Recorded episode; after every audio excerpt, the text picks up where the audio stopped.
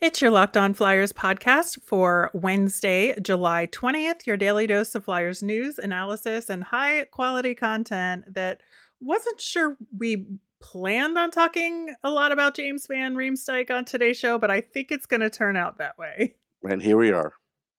All right, let's get the show going.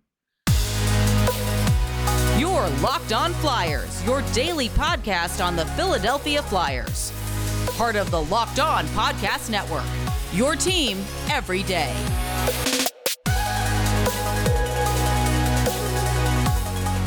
Hello, once again. I am Rachel Donner. You can find me on Twitter at rmiriam. I'm here with the brilliant Russ Cohen, who's on Twitter at Sportsology.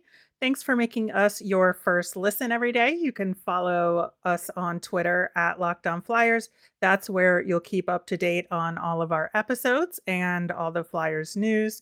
You can also email the show at lockedonflyers at gmail.com. On today's show, we are going to get caught up on some Flyers news, including salary arbitration. And then we are going to sort of dig into are the Flyers really done for the offseason and what could they do to take some steps forward with this roster? Then we're going to wrap up with our mailbag answering your Flyers questions. Locked on Flyers is free and available on Apple Podcasts, Spotify, Audacy, wherever you are listening hit that subscribe button. You'll get all of our episodes here on the Locked On Podcast Network. Uh, plus, we're over on YouTube. So drop us a like and a subscription over there as well. So, the salary arbitration list came out the other day for all of the RFAs that got qualifying offers, and Zach McEwen was on that list. Uh, he elected to go to arbitration, and uh, all of the qualifying offers expire this Friday. Uh, but for arbitration, if it gets that far, he can settle ahead of time, obviously. But those hearings are July 27th to August 11th. So there could be a little bit of time before we know what's happening with McEwen. It'll be a little bit of time. I expect they'll set a date. Whether he gets to the date or not, who knows? A lot of times out of the 24 that I think that were on the list, I expect like five or six probably. That's just a guess. Um, will actually go to it, but I, I honestly I don't know how much of a raise he could actually get. I don't either because it was very clear that you know while he took a lot of shots, nothing went in, and so you know I think that in order for a guy like him and his role on the fourth line to really make an argument, you kind of have to outperform your position, right? Yeah, you'd have to have some goals or some sort of fancy stats that might really prove what you're doing other than just being an enforcer. So I don't know. Good luck to him. I guess so. Um, yeah, fight for that coin, I guess, Zach. We do have some remaining RFAs waiting for acceptance of their qualifying offer. Uh, as of recording, we still have Jackson Cates, Linus Hogberg, Owen Tippett, Wade Allison, Tanner Laczynski, Hayden Hodgson, and Isaac Ratcliffe on our list. Yeah, the only one who's in a good position here is Tippett because the Flyers went out and got him. And so they might end up settling a little more on him than the others. The others really have no leverage whatsoever. Yeah, I think if Wade Allison was more of a healthy guy, he could command a little bit more and have some negotiating power. But I, I think it, it's a high risk situation, and he's got to understand that. And poor Hayden Hodgson, like, I'm not going to be all of a sudden this big Hayden Hodgson advocate, but I'll ask the question how much better is Nick Deslauriers than Hayden Hodgson? I just want to ask the question. I mean, it's an excellent question because the answer is he's not. he's just not. And I, I, think Hayden Hodgson has so much more to offer offensively. Um, and I think that he's a, a, really creative player out there. You know, he's not a top line guy. Like, don't no. get me wrong. I understand what he is. But I do think that in you know your bottom six, if you need a, a guy to be a little bit creative and create some additional opportunities and have some vision out there, I think he's a good option for you. Could have saved him 1.7 over four years. And that is absolutely true. Oh, not 1.7, but 0.7. Yeah, fair enough. Fair enough. Good story too of like moving all the way up Yeah. from from uh, the lower levels and in the ECHL as And well. now he's going to be buried probably in Lehigh again. after all that, all right. Uh, there was another bit of I don't know if it's news as much as speculation with some heft behind it, but uh, Sam Carchidi tweeted and wrote about the Flyers having uh, let Harry Bricker from the equipment staff go, as well as there are still some outstanding questions on the training staff, which is something we've talked about on the show in terms of you know the uh, the team's seeming willingness to bring people back too soon from injury Right. and the training staff maybe having something to do with that. Of course, there's the lawsuit going on uh, with the conditions at the Voorhees Training Center as well, so that there's expected to be some turnover there. But again, we haven't heard anything official from the team, but it just seems like they're trying to get rid of everybody who was there before. I mean, I, I just think we're going to have to look in the uh, media guide, digitally or otherwise, at the season start to see who these people are because I don't think there's going to be much transparency. There isn't. It's been this running theme. And again, we've been talking about this where we hear little to nothing from the team itself uh, about any of these staff updates or what their plan is in order to support the roster. And especially, again, with all of the injuries that the Flyers had last season. I'm pretty sure the Flyers were third overall in the NHL with man games lost Yeah. last season and you know that can't happen again and i, I think that it's going to be a big deal who this staff is and how they operate there's going to be a lot more eyes on it this upcoming year than there were last year and so being Yeah, transparent about it could it. help yeah Yeah, I mean, if Chuck would have just given an update on it, he did talk about it, saying, you know, months ago that it was going to be looked into and they're going to, uh, I think he said they were investigating or whatever the word, right, that he was using, but there's no update. there isn't and we still haven't gotten official updates on any other coaching staff that's working with john tortorella you know so i, I think that it's kind of a mess And Lehigh, right? Is Lehigh full? Mhm. I mean, is the coaching staff full there? Could be. Don't know. Yeah, I know. I mean, I don't know. it's uh I I think that maybe it's just understood that it's the same coaching staff there until we hear otherwise. Like I mean, I guess that's the only way we can operate, right? That would be, and if that were the case, right there is an admission of, well, we'll get around to it. Like they weren't good last year. They needed a lot of help. And you're now, even this year, even more than ever, are going to be relying on some of these guys to develop. I- don't know. I just feel like it would be good if some changes were made simply because they come out and say Lehigh wasn't good enough last year. They haven't really said anything about Lehigh. Good season, bad season, disappointing. Otherwise, have you heard anything? I mean, we heard a little bit that it was disappointing. Uh, That was like in in the, very end of the season, but then that was it, very end right? of the season, and that's basically been it. And there have been other teams around the AHL that have made really strong moves from a coaching perspective to try Mhm. and, and get better and and hiring, you know, really good. I think Dan Bylsma got another job in the Yeah. AHL. So uh, you know, there's some good coaches out there for the AHL level. And we just haven't heard anything on that front, which is infuriating, I gotta say. It's just weird. It's just, you know, it, fine. If Lappy is there, that's fine. You know, you give him another chance.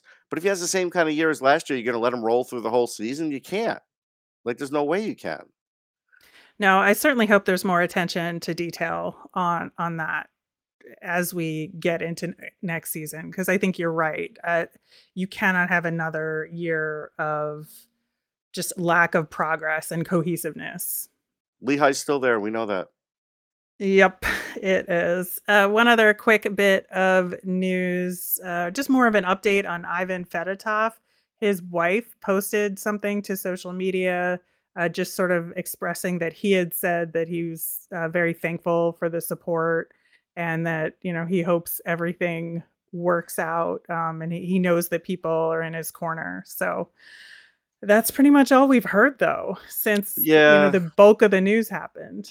He'll be gone for the year. So next year is another year for Ivan, and uh, you know, luckily this is his only punishment. So that's it. That's all we're probably going to hear from him. Again, I do want to just say I understand that while the goaltending isn't the backup goaltending isn't ideal right now on the Flyers, it was not 100% guaranteed that he was going to make the team and be the backup either. Like I think people just need True. to there they, everybody was acting like wow, this really, you know, he was going to be the backup. That was a hope. But you don't know how quickly he was going to s- switch to North American hockey. Like he still may need some time next year. He may not still may not be ready to be the backup next year. And what do, you know, for all we know, Sandstrom could still win the job. So you know, it's an it's an unfortunate thing for him as a as a human. But I'm just saying from the Flyers' perspective, it wasn't a guarantee. That's all. Well, we are going to switch gears up next and talk a little bit about the question of is Chuck Fletcher actually done this offseason and what could he do to upgrade the team even marginally? But first, we're going to talk about our friends at Bet Online. BetOnline.net's your number one source for all your betting needs and sports info. Find all the latest sports developments, league review, and news, including Major League Baseball and all the info leading up to next year's NFL, NBA, and NHL seasons. BetOnline is your continued source for all your sports wagering information from live betting to playoffs, esports, and more. And BetOnline.net remains the best spot for all your sports scores, podcasts, and news this season. BetOnline is the fastest and easiest way to check in on all your favorite sports and events, including MMA, tennis, boxing, and golf. Head to the website today or use your mobile device to learn more about the trends and action. Bet online where the game starts. Which NFL stars move the betting line the most? Locked On gives you the 50 most valuable players in the NFL from the odds makers at Bet Online. It's available now on Locked On NFL, wherever you get your podcasts, and over on YouTube. So, Russ, Chuck Fletcher said he was done in free agency at the end of the day last week, but doesn't preclude him from making additional moves this off season. No. Um, there are trade possibilities. Trades are being made every day. Yep, they they are. People are still continuing to sign some free agents, and there are also other opportunities like a second buyout window. So. Mhm. I want to talk about that first because I think the biggest question now, even though he said, you know, we're done, this is the team, uh, but is it still worth considering a buyout of JVR? Yeah, I think it is because you know, again, if I if and, again, I'm I'm not doing this for every year of his Flyers career, but like last year, first month of the season, well, actually from October through November, he had two goals. Then you go from March through April, and he had 10 goals. So there's a lot in between there. So again, how many goals are you going to get out of JVR before you have to trade him for like a fourth round pick? Like that's the question. So is it better to do that, or is it better to try and get somebody who's still out there with that cap savings? Who you know, as an example, like Phil Kessel. And I know people are gonna be like, "Oh, he doesn't play great defense." He survived with Mike Sullivan, who essentially plays the same way John Tortorella plays. So I think Phil Kessel could survive here. He probably does want to revive his career since he's still, you know, 34, 35, probably wants to play a few more years. He, to me, even though he had a horrible year, has a lot more upside than JVR as a goal scorer and or at least scoring at the right time. I think it's been proven JVR doesn't score at the right time. So th- there's a, a few things I want to talk about there because with a buyout, the Flyers would save 2.6 million on the cap. A buyout is very expensive on the cap for this season. So it does get them 2.6 million, but it doesn't get them anywhere close to the full 7 million Right. of his cap hit and it adds a 1.3 million dollar cap hit next year, which is less significant because the cap is going up, but still something, right? Mhm. Right. So I just want to make sure it's clear what kind of money we're gaining here and what you can and can't do with it. Uh, I I think with Phil Kessel, it, it's an interesting situation because I think that he is a decent option, and I think he could score more goals than. JVR and and be more opportune. Like you said, Mhm. I think you know the timing is there. Phil Kessel is also on an Iron Man streak. Yeah, I know. And I don't know if I want to go through that again, Russ. I know. I get that. I, I that part I understand, but still, even on a horrible year for Phil Kessel, um, he um, he had 52 points. He just only had eight goals. Like JVR hasn't had 52 points in a while, and that's why I'm thinking, just why wouldn't you just call him up, Minnesota guy to Minnesota guy, and just say, hey, Phil, you know what's going on? You're looking for a spot? We may have one for you. And uh, you know, and, and Phil's from Wisconsin, but he played in Minnesota, so that's where he would know him from. Yeah, I, I also wonder with him in terms of that level of output, even if it is reduced just because of age and attrition a- and the natural things, I, I just think about uh, his ability to just kind of do what he wanted out there in Arizona uh, relative to what Tortorella would demand of him. And is that going to reduce what he would produce out there to make it worth doing any of this? it, it didn't in Pittsburgh.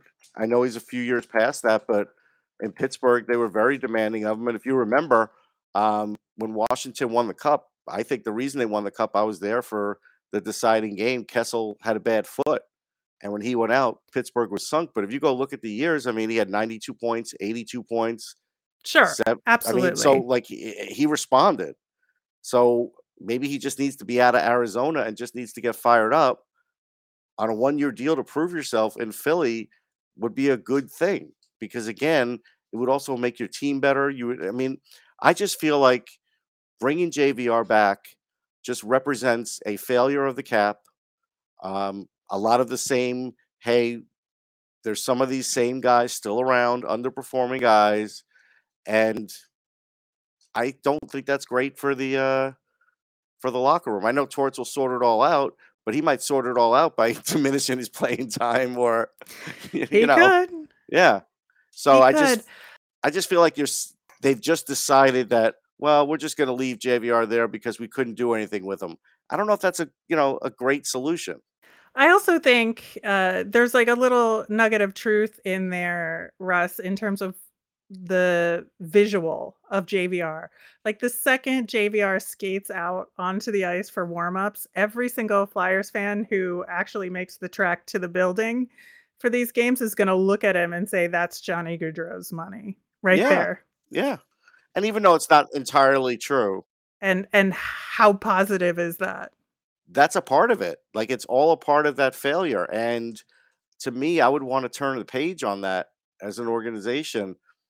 Look, in reality, is Phil Kessel going to get you many more wins than than JVR? Probably not. Probably three or four. No. But would he help development of other players if he's having a good year? Would you gain a better asset in the end? Like if Phil Kessel's got 20, 25 goals at the trading deadline, you're getting more than you will get for JVR because it's Phil Kessel and they're like, okay, he's got a scoring touchback. You know, you might get a second and a third.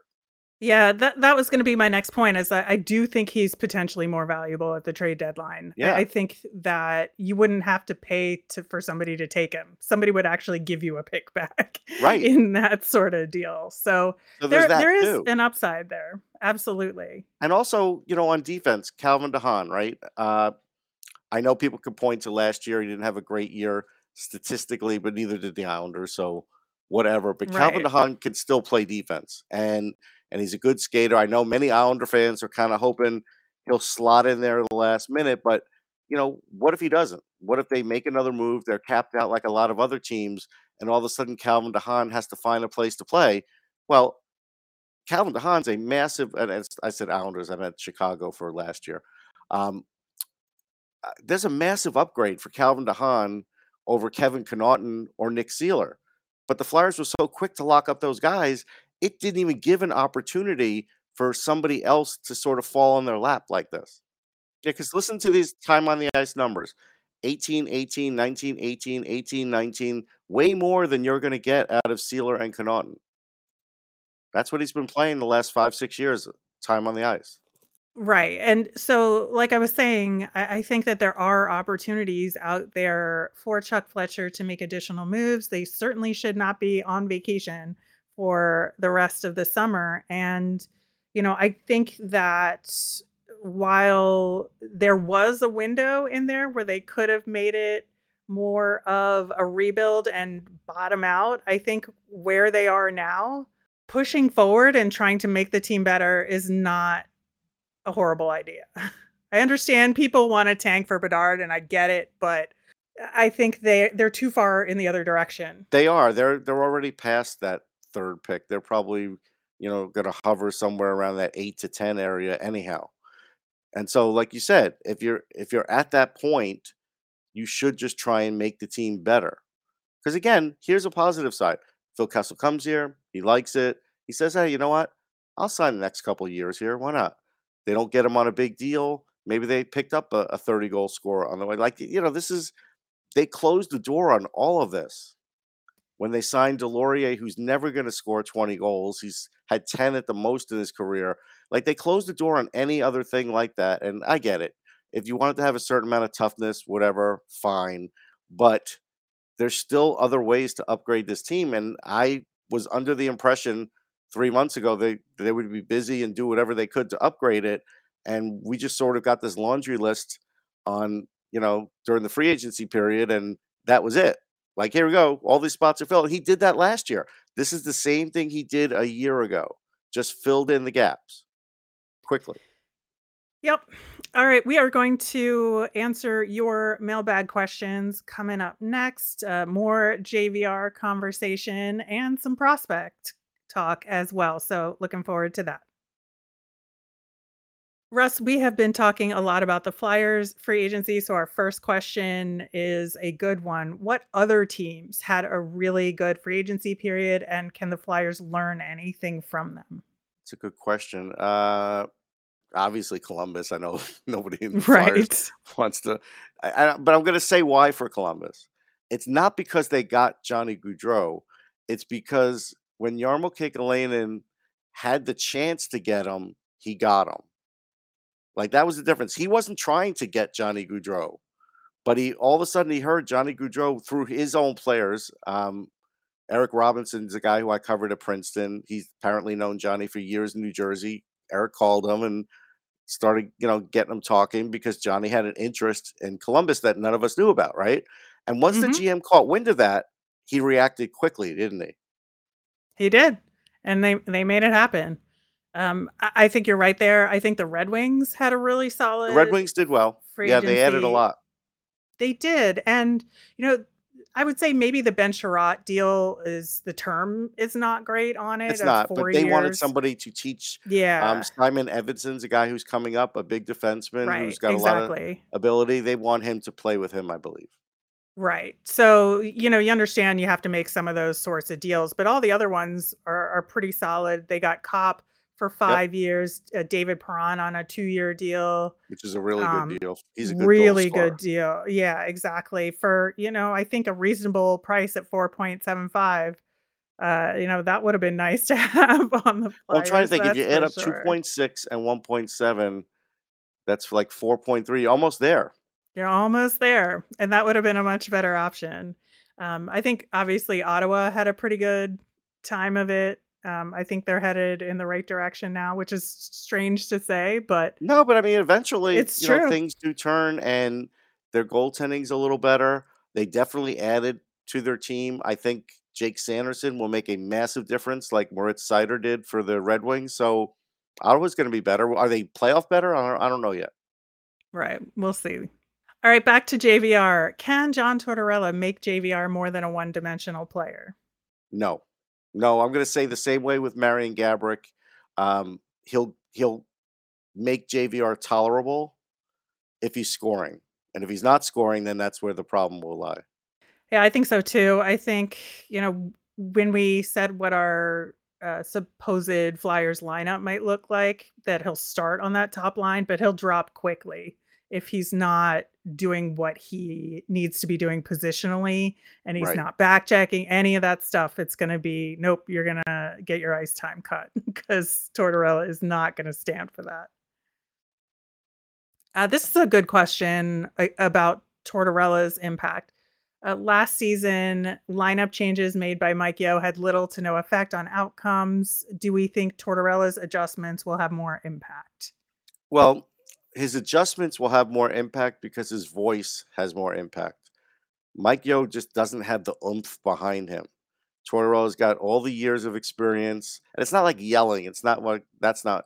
It's just he's very firm. He knows what he's doing. Uh, he is in charge. The team is backing him up. You know, Mike Yeo was sort of in charge, but nobody really feared Mike Yeo in any way, shape, or form. And in torts, they will for playing time. Like that's that's the one thing you could take away from a hockey player that's very valuable to them, playing time.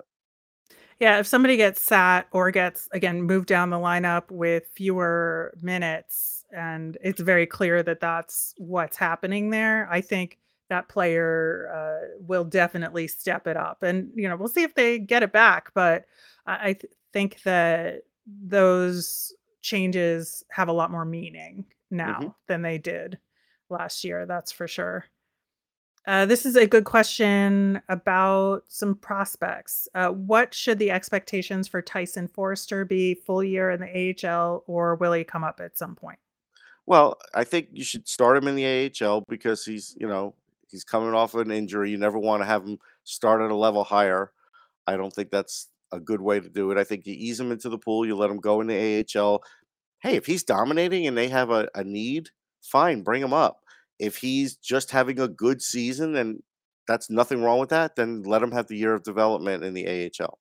Yeah, I, I totally agree there. I think there's no reason to rush him up, but if he's outperforming what he needs to, and you know there's a need for it on the Flyers, bring him up sooner. I think it just a it's a good play it by ear situation with him. hmm I'm going to combine the next two because they're both World Right. Juniors related questions. So, is Cutter Gauthier going to play in World Juniors this summer? And then, uh, based on what Russ you saw of Ty Murchison at Dev Camp, do you think he has a better chance to make Team USA?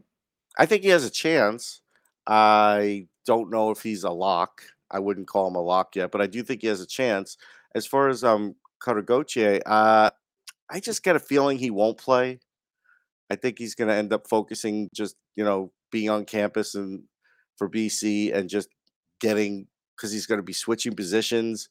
Like he could play center in that tournament. He could if that coach wants to do it for the World Juniors. But let's say the coach doesn't want to do it for the World Juniors, then is it worth it for him to go play at wing at the World Juniors when you're going to try and make it on the BC roster, uh, you know, as a rookie, as a freshman, as a center? I think he's got to focus on that. So that's the complexity of it for me. Yeah, that's a really good point about the position because I think you're right that if he wants to reach his goals playing on the wing in World Juniors, even though it's a prestigious tournament, may not be the right move for him because he wants to showcase himself as a center. All right, those are some really good questions. Always good to hear them and get them from you guys. You can always contact us with your Flyers questions. You can tweet us at Locked On Flyers. You can email us at lockedonflyers at gmail.com. Want to wrap up with our Flyers fun thing. The Flyers PR department won an award, the Dillman Award from the Professional Hockey Writers Association. They give it to one team in the East and one team in the West. The, I think it's funny, the Wild were the team in the West that won it. Um, but, uh, you know, especially because Zach Hill, this was kind of his swan song for, you know, a full year and to win the award on his way out is really nice. Yeah, for him to go out on top, I feel great about that. Uh, the Flyers staff has always been tremendous. Joe will do a great job moving forward. I don't have any qualms about it, and I think it's really, really cool. I've heard that the Wild are great to deal with. I've just never had to deal with them, so I can't really comment. Well, congrats to Zach and the whole team over at the Flyers. And I've had nothing but amazing experiences dealing with them as well. So, uh, congrats to the entire team. That'll do it for today's show. We're going to be back again on Friday, and we'll have a special guest, Alison Lukan, who is a broadcaster for the Seattle Kraken, but also covered the Columbus Blue Jackets for many years. So, we're going to talk to her about John Tortorella and his coaching style, how that might fit here, and plus how to watch a team like the Flyers, who, much like last year's Seattle Kraken, uh, have some you know depth problems, and we might have um, some really interesting things from her on what to watch for on teams. Are we like gonna get into like beverages of choice? Like, is it gonna get like that? I don't know. Okay. All right. I am Rachel. I'm on Twitter at R Miriam. That's R M I R I A M. I'm Russ. I'm at Sportsology, S P O R T S O L O G Y. You made us your first listen today. Now make your next listen Locked On NHL. Locked On experts give you a daily 30 minute podcast on all things NHL all year long. You can stay up to date on everything in the hockey world with Locked On NHL, your daily NHL podcast. Have a great day, everyone.